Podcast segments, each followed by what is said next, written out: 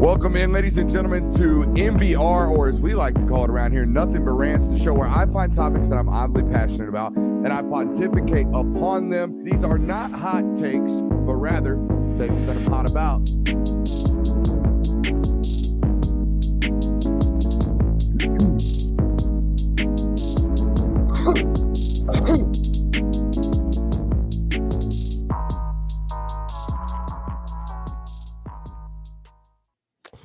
What is up, ladies and gentlemen? Welcome in on this beautiful Tuesday evening live here on the Film Guy Network. I am yours truly, Brooks Austin. That's probably the weirdest way I've introduced an NBR segment before. Welcome in. We got a loaded show for you guys tonight. We're going to take a look at what might be the most hostile environment the University of Georgia has played in under Kirby Smart.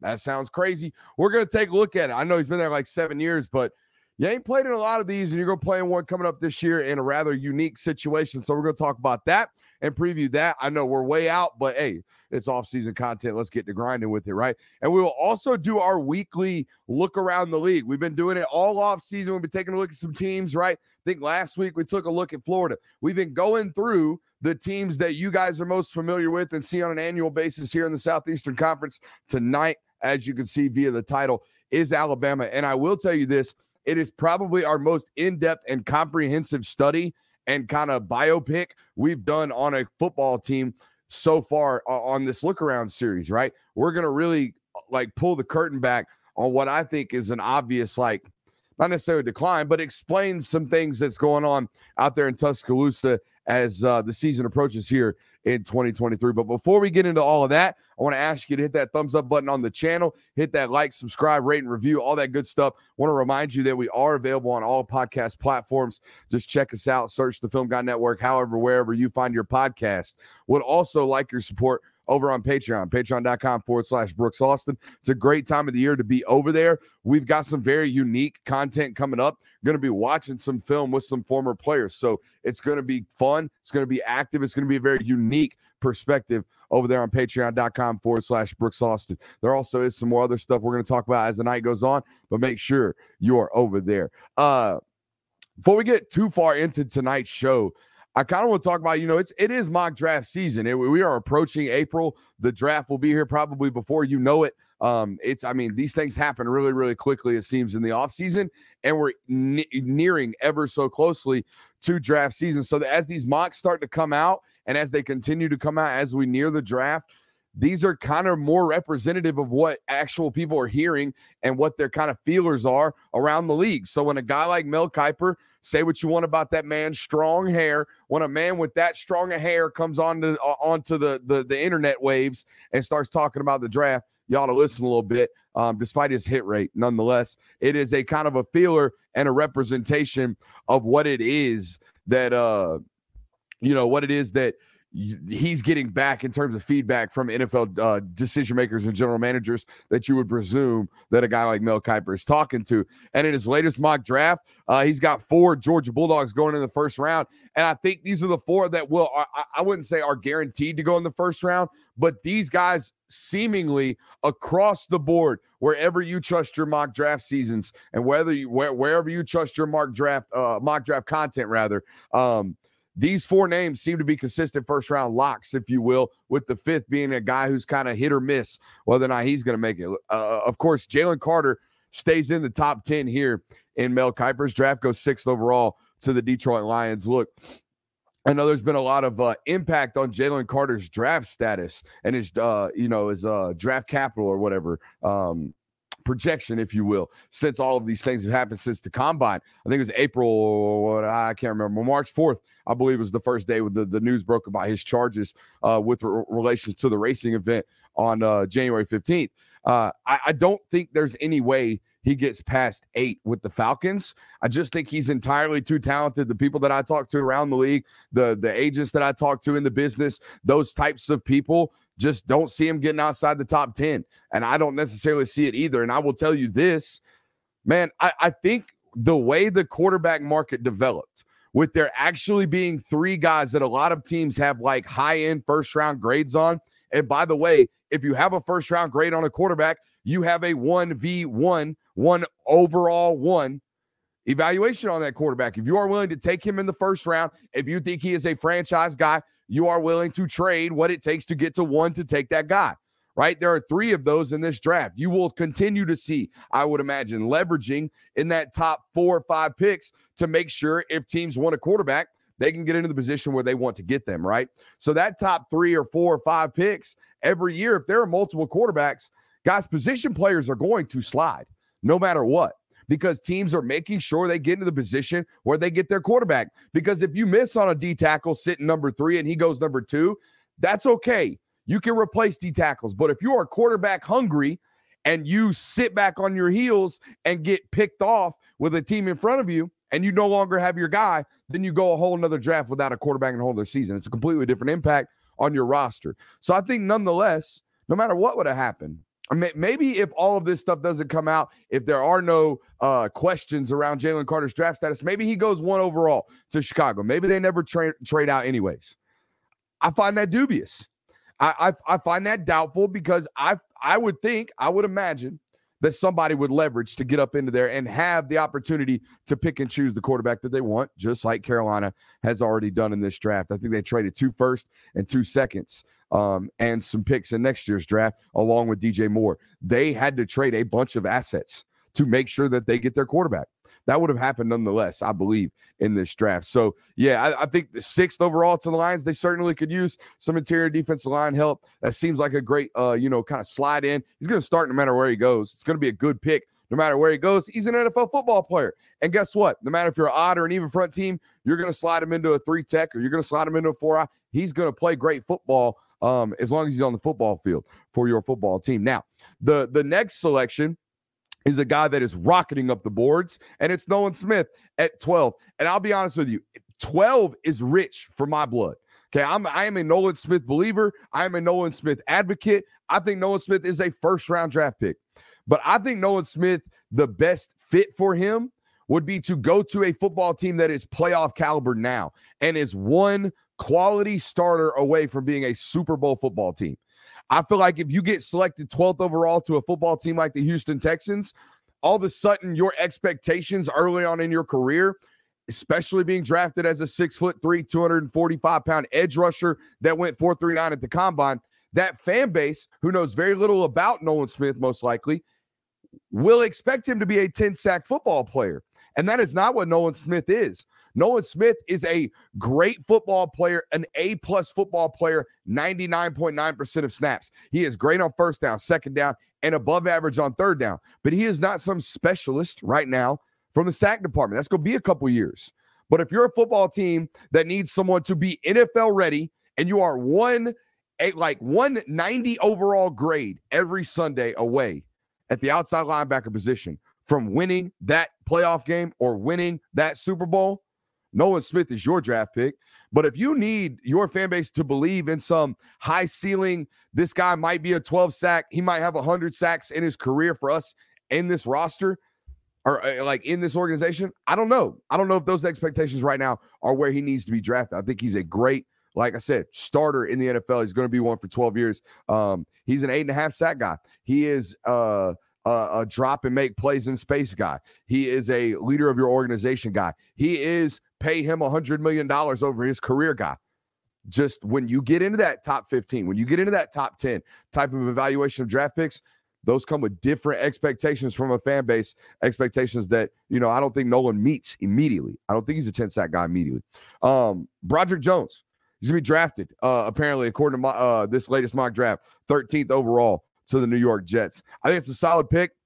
I think that's where he's going to go. He's going to be OT2, OT3, maybe OT1, take it off in this draft. Um, as the film evaluation continues, people are going to realize this dude's a freak. The only thing that scares me of going to an organization like New York is they have a tendency to get tackles hurt. I don't know what it is. I don't know if it's just bad luck. I don't know if it's just a stroke of uh, or, or a bad run of, of, of performances. But like Mekhi Becton, drafted. He's been in the league three years. He's played 15 football games. That can't happen to Broderick. I doubt it happens to Broderick.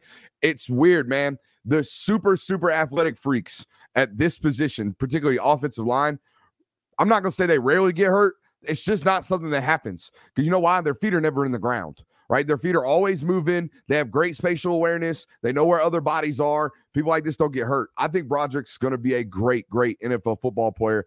Also, think that his best football is still ahead of him, and you'll see him drafted as such. Um, but the, that first end, that that top end, that OT one, you want a high ceiling and a high floor. Uh, you want the best. And I think the kid from Northwestern is probably the best combination of that. Uh, you come out of the Big Ten with three years worth of starts, you're clean. You're ready to go um, in the NFL. That the history says that. Uh, and and and the fourth Georgia Bulldog that I think is at this point kind of a lock for a first round draft selection is Darnell Washington. And now Mel's got him going 28th overall to the Bengals. And if we could just talk about that specific selection, here's the deal about Darnell. And football people will know this. Okay, here's what I here's how I described it. Joe Burrow is a chess to the defense quarterback.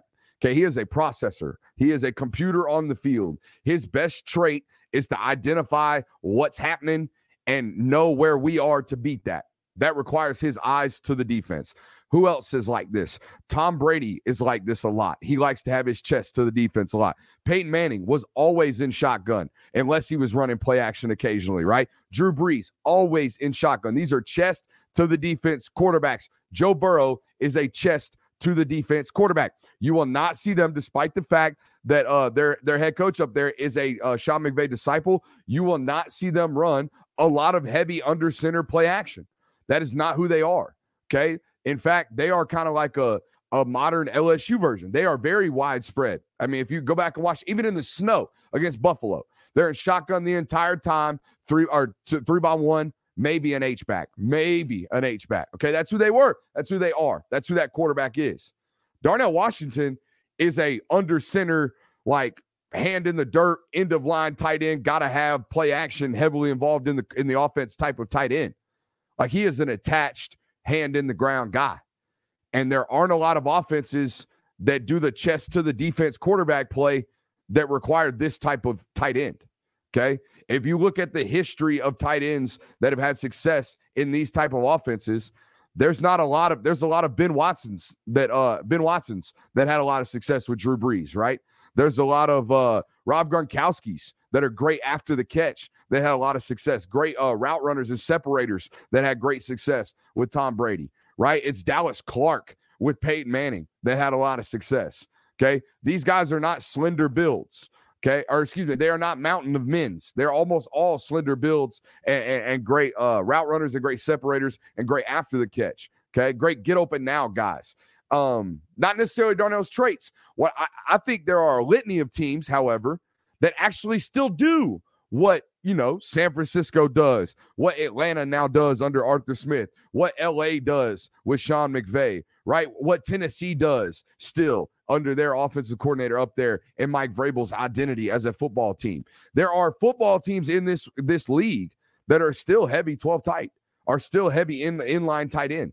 Those are the teams that need to be drafting Darnell, not chest up quarterback throwing plays or, or teams. Now, that that being said, if you're Cincinnati and you just heard that spill and you're like, well, damn, what if we want to be? What if, what if what if we want to have the ability to do so? Well, there you go. Maybe maybe you do draft a guy like Darnell Washington. But if you're counting right there with just those three guys on, from the this year's this past year's defense, right, or two guys rather, Jalen Carter and Nolan Smith, um, that would bring the total of first rounders from the 2021 defense to seven. Seven football players from that that historic historic 2021 defense um, becoming first round draft picks.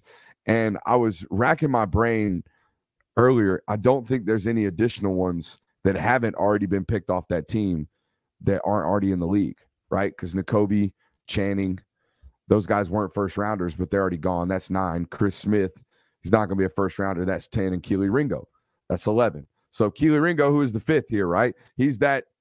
I mean, he might go 45th overall. He might go 55th overall. He might go 29th overall there is a wide variance on what people believe Kelee Ringo's status to be in this NFL draft. Um, but he's going to be a top 55, top 60 pick nonetheless. Um, he could swing this total to eight, right? He could swing this total of first rounders to eight. I, I think that would be rather ridiculous at this point. Uh, glad you guys could be here with us, man. We are, again, creeping closer and closer to NFL draft season. And I've always said, while covering, especially since NIL has like crept its way ever so uh, much so into college football, the one of the most important counter like arguments to NIL is this NFL money, right? The fact that these seven first rounders, they're going to be a t- they're going to amount a, a total contract value of like a quarter billion dollars. Okay, there is no NIL package in the world that can prepare you for that. There is not. There is no NIL package that can pay you what a first round NFL deal will. I don't care if you're a five star. It, it doesn't happen. There aren't money out here like that. There isn't, I should say, money out here like that. So, um, you guys know the schools that are producing them. You guys know the schools now that are developing these types of football players on a consistent basis. Okay. It is Georgia. The LSU had that one stint. Ohio State seems to do the receiver thing really, really well. But they haven't had a defensive end since Chase Young or Nick, Nick Bosa, not a defensive player since any corner. They do corner, edges, Bosa brothers, and Chase Young, and quarterbacks really well. Okay. Bama is doing it really well still. We're going to get to them here in a second. But there are a lot of football teams that are kind of hit and miss, right? Iowa's got like the seventh most players in the NFL. But there are there is one school right now that says, "Hey, if you come in here and you're a 4 or a 5 star and you play on this roster and you you do what you are supposed to, you will be a first round draft pick." It's not guaranteed, but damn, especially on this defense, seven of 11, perhaps eight of 11 from one unit, to get first round money. That's that's almost guaranteed. That's a lot. That's a lot of high percentages that if you start at Georgia, you're to get some high quality NFL money. I can't say the same about other programs right now. Um, so that that that would be the pitch if I were Georgia out on the recruiting trail. Because again, I have a bad habit of sitting here like playing with my wedding ring, sliding it in and off when I'm on show and I just slid it off and it fell underneath my desk. So that's unfortunate. Uh, hey, great show. As I told you, hit that thumbs up button. Um, we're gonna move on to the next segment. One thing I am terrible about, and I don't know, I, everyone else has like uh, you know, crutches, whether it be like ads or they're gonna throw it to commercial or they got co-host or what I got producer telling them how to do it or whether they write them.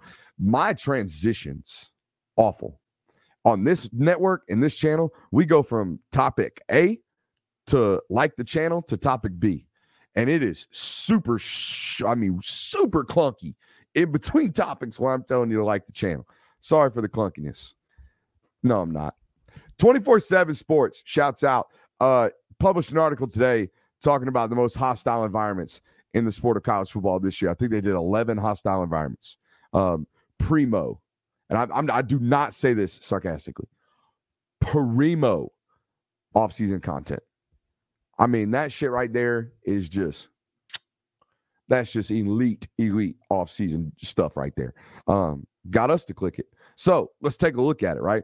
Um, couple of really good matchups. Obviously, uh, the Iron Bowl's on there. Uh, Michigan State, Penn State play, or excuse me, excuse me, Michigan and Penn State played this year uh, at Penn State. Uh, Florida plays at LSU this year as usual, um, and Ohio State and Michigan play as usual. Um, but number one on the list this year, most hostile environment in the tw- or on the 2023 calendar was or is, according to 24/7 Sports, uh, Georgia going on the road to Neyland Stadium to play Tennessee.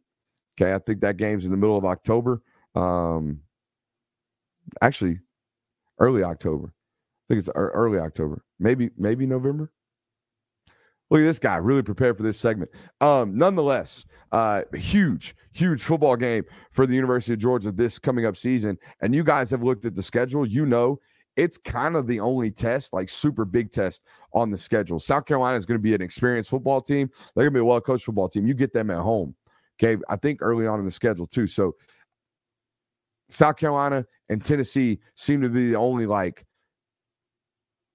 competent football teams in the SEC East this coming year. I say that super early right now, but there, I mean, Kentucky starting a new quarterback, uh, Tennessee starting a new quarterback. Uh, well, we just included them in the competency. Florida, oof, uh, right? I mean, Vanderbilt, okay, we, Missouri, right? You guys know the deal, what the conference looks like. There isn't many tough ones on this schedule, but you could make the argument, honestly, that this game against Tennessee coming up this year is arguably like going to be the most hostile environment that Kirby Smart has ever taken a football team into. Wow, shock, awe statement right there, right? You absolutely took over Notre Dame in 2017 up there in South Bend. I mean, it was half Georgia fans, maybe three quarters. Okay.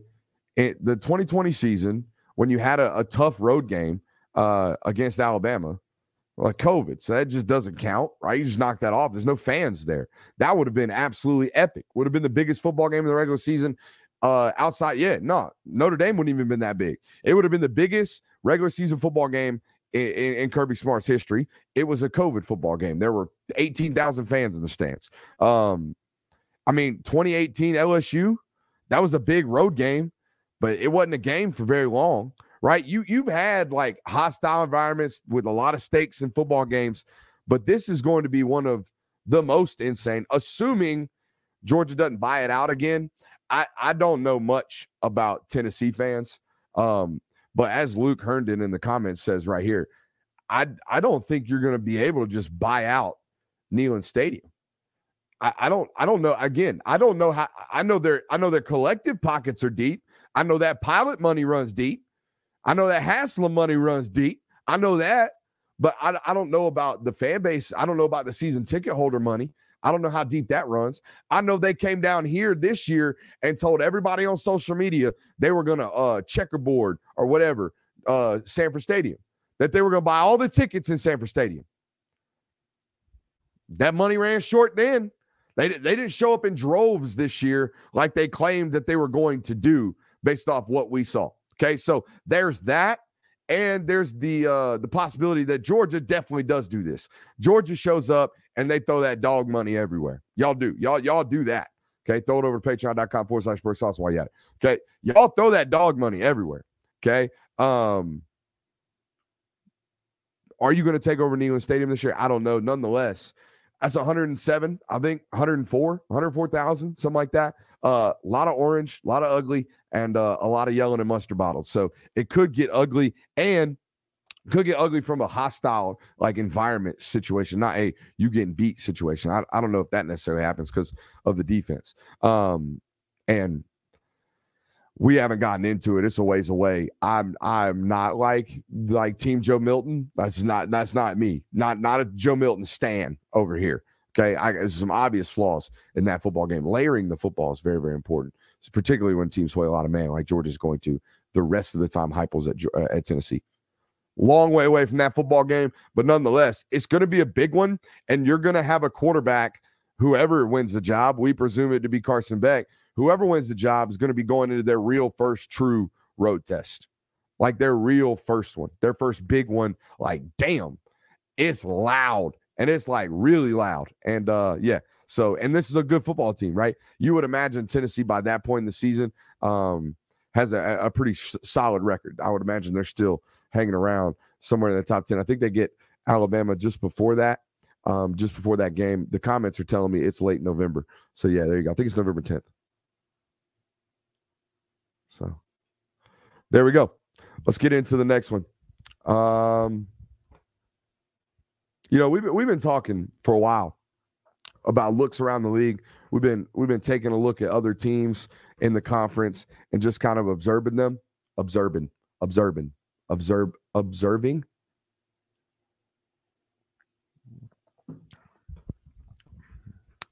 We've been observing them from afar today, as I told you in the, the, the lead up to tonight's show, I think I put in more deep thought. We're not going to run through the depth chart of Alabama in our look around right now, but we're going to try to get to the, the core of the philosophy um, and, and, the identity ideology change rather over the last couple years at Alabama. We're not going to be here for cultural talk. Um, but Alabama is in a very unique situation right now. Um, because 2023 I think is a, like a, a consequential year to what it is that the Alabama dynasty is, right? I have never been one to sit here and say, "Hey, Bama's on the decline." For me, it takes like multiple 10 and 2 regular seasons, like multiple um, before we do that. Um, but they've been in the news as of late and been in kind of question, and, and, and everything's been going on, right? The latest news, as you, I would imagine you have heard by now. Holy hell, what a bad segment. Um, there's been a lot of talk over the past few weeks regarding Alabama, both on a basketball standpoint and a football standpoint. The word culture gets thrown around a lot. I don't necessarily think that when a freshman football player is driving 141 miles an hour with over eight ounces of marijuana and a weapon in the car, and the passenger happens to take credit for all of that when getting pulled over after evading arrest, I don't think that speaks directly towards Alabama football as a whole. I think that speaks to that individual that made that decision. Just like I come on this channel and I tell you over and over and over again over the last two months, as it's become a huge what's up with Georgia's culture discussion, that a group of, you know, really young people made a bunch of bad decisions in one singular night and two of them paid for it with their life. Well, this young man who made a really, really bad decision, criminal decision, will pay for it possibly with his freedom.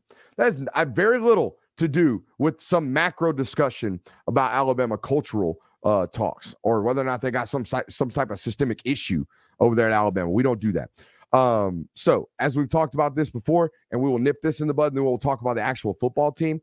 Um, one individual mistake from a young person. Young people do stupid things all the time. This is a prime example of that. Um, and wow, whoa, whoa, what a bad decision.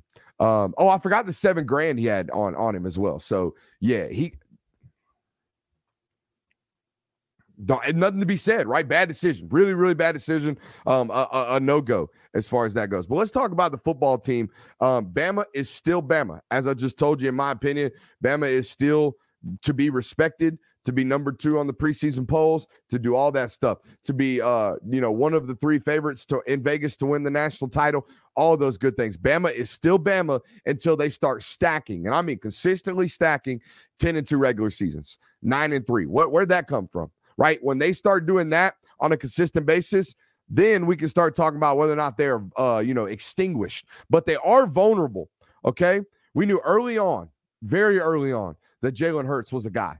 I think he won the first 25 starts of his career. I mean, he got playing time as a true freshman, and it was very clear Jalen Hurts, great quarterback. This is a winning national title caliber quarterback for the University of Alabama. Tua Tagovailoa was so damn good as a freshman that he pushed that guy out. That's how good that dude was immediately when he got on campus. Mac Jones stuck around for three years, and all he did in a 13 game season was throw for 4,500 yards and like 40 some odd touchdowns. Okay. And finished second in the Heisman. Not too shabby. Then they had that Bryce Young guy. He was pretty damn good too. Right. Over the last six years, Alabama has had not only consistent quarterback play and and like known answers, but they've had elite quarterback play, like top end, like top five annually in the Heisman race type quarterback play. Now, okay, they may or may not have the next one in Jalen Milroe or Ty Simpson, but I just went through six years, over a half of a decade of a football program recruiting at an elite level and within seven months, knowing that the guy that they're about to have to turn to is going to be the one. And here we are. And we don't really know right? It could be Milroe. It could be Simpson. Milroe, super traitsy dude, can absolutely make every throw. Super athletic. Ty Simpson, the intangibles play. I mean, he is Jake Fromm, folks. We're gonna see. But I, I evaluated Ty Simpson out of high school. That is uh he's gonna get us in the right play, coach win. Right? That, that as coach's son, hard worker, doesn't have all the plus plus traits in the world. Great college quarterback on the horizon could be limited ceiling. Other guy, tremendous ceiling, low floor. Don't know what we're going to get day to day. That's the lookout. That's the outlook right now at the quarterback position. But here's the thing. Here's the real thing. Okay, let's talk coordinators. Let's talk coordinators.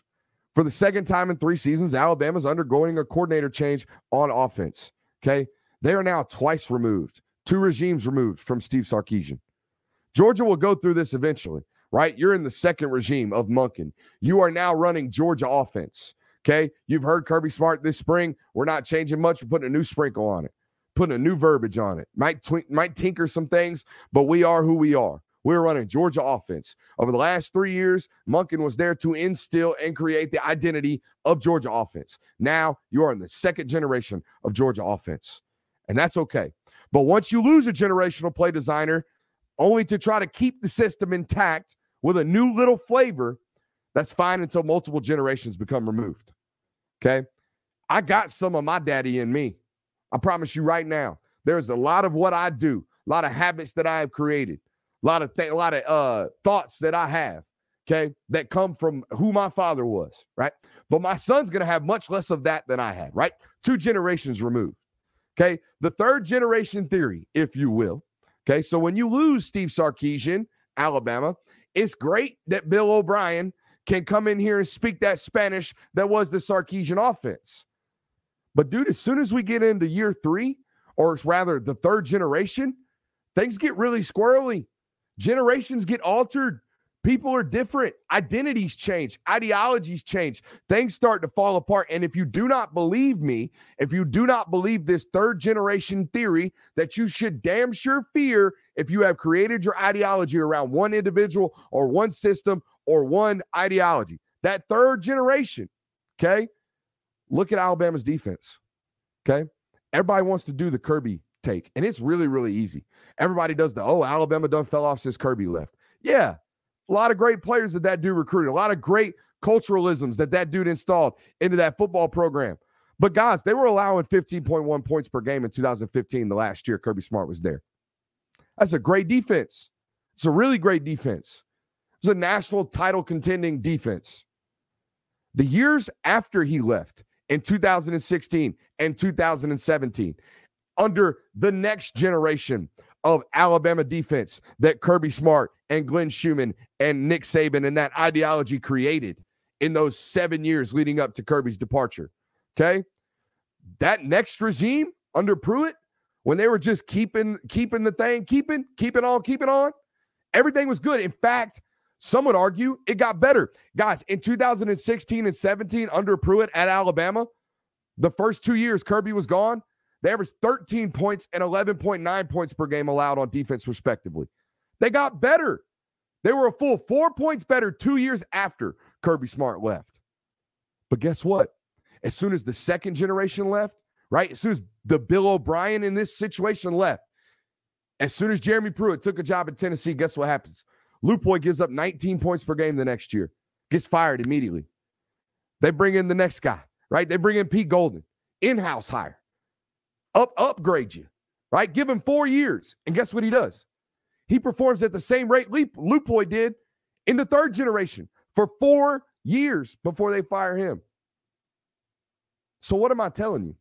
I'm telling you that it's fine. The next guy that picks up a, a, a, defensive system with the same football players and gets to drive that machine that you built, he runs it great until it needs an oil change. He runs it great until the transmission needs to get fixed. He runs it great until the AC unit goes out. And then it's like, oh shit, we don't know. We don't know what to do, right? Until that third generation starts creeping in. That's when the fall off happens. Okay. And again, you at Georgia, guys, y'all will experience this. Whenever, if ever, Bobo happens to leave this program and you go into the third generation of whatever it is Georgia offense now looks like, like the further, in, in other words, the further you get departed from the guy that instilled what it is that you do, it's not going to look like what you did. You know what I'm saying? Alabama is playing great defense still, guys. They're averaging 19 points per game allowed over the last five seasons. Okay since Pruitt left, since the third regime, right? Since the third generation of this defense that Kirby Smart and Glenn Schumann and Nick Saban created, they are still allowing 19 points per game per per per, uh, per game over the last five years. That still puts them in the top 10 annually. They're still playing good defense, but there is a random ass uh, 45 points to Texas A&M, 52 points to Tennessee. They got uh, drummed up for 35, couldn't stop the bleeding against Arkansas a couple years ago. They have these random performances. They have performances over the last couple years where you give up 250 yards on the ground to Florida and you seem like you can't stop a nosebleed. Like that happens. That didn't happen under Kirby. That didn't happen under Pruitt. And now it seems to happen. The biggest fear for me, if I were an Alabama fan listening to this, not the defense. The defense is going to keep performing at a 20 point per game clip, 19 point game per clip. You can win like that in college football. That's fine. You can win. You can win national titles like that playing college football. LSU proved that a couple years ago. Alabama proved that a couple years ago. Georgia is, in fact, the uh, anomaly in that situation. But this offensive theory, this third regime of offense, that scares me if I'm an Alabama fan. Because, guys, it was Sark and then O'Brien and now Tommy Rees, who is a Kelly background guy. It's a Brian Kelly guy. It's a Notre Dame guy. That's not it's not a Sark guy. It's not an NFL guy that's multiple that can just pick up whatever he's putting down. This is probably for the first time in a couple years going to be the brand new version of Alabama. It's going to be a brand new look Alabama offensively. Good or bad, we'll have to see. Nonetheless, um, let's talk about the defensive coordinator. I, you know, Kevin Steele's had a bad couple of runs. I mean, some bad ones. Uh, the the end of the Auburn run was kind of ugly. You know, there there was a stint there where I think he was a coach at Tennessee too. Um, and then the the the stuff at Miami last year was ugh. I mean, ugh. Right? There was I mean, there's a game in, against Middle Tennessee State. I think they gave up 600 yards total offense. Some really bad stuff. There's also like multiple times a year where entire defensive systems are stealing from Kevin Steele. You want to know one? I got one right now off the top of my head. Remember that time against LSU in 2019 when Georgia came out in some odd looking 3 3 like seven? They came, or it was a 3 2 7. They came out with three down linemen, two linebackers, Lewis Cine playing in the middle, and five DBs. Do y'all remember that? Guess who did that first? Kevin Steele against LSU. In that, if you look back in the in, in the, the game logs of 2019 against LSU, the team that held LSU to the fewest amount of points, Kevin Steele's Auburn team. They were not a good football team. They were not a good defense. They stopped that LSU team for four quarters. I shouldn't say they were not. They had three elite defensive linemen. I think it was the last year of uh maybe Brown in there. But nonetheless, they this guy, Kevin Steele in particular, will occasionally design just absolute just hummers of a defensive game plan. My only thing is, is I, I don't Kevin Steele's never been a 4-2-5 nickel guy, which is what Alabama runs. So we have a, a, a legitimate like opportunity that Alabama both comes out looking completely different offensively and defensively this year. I don't think that's to happen, but it would be the most logical sense if you are Nick Saban.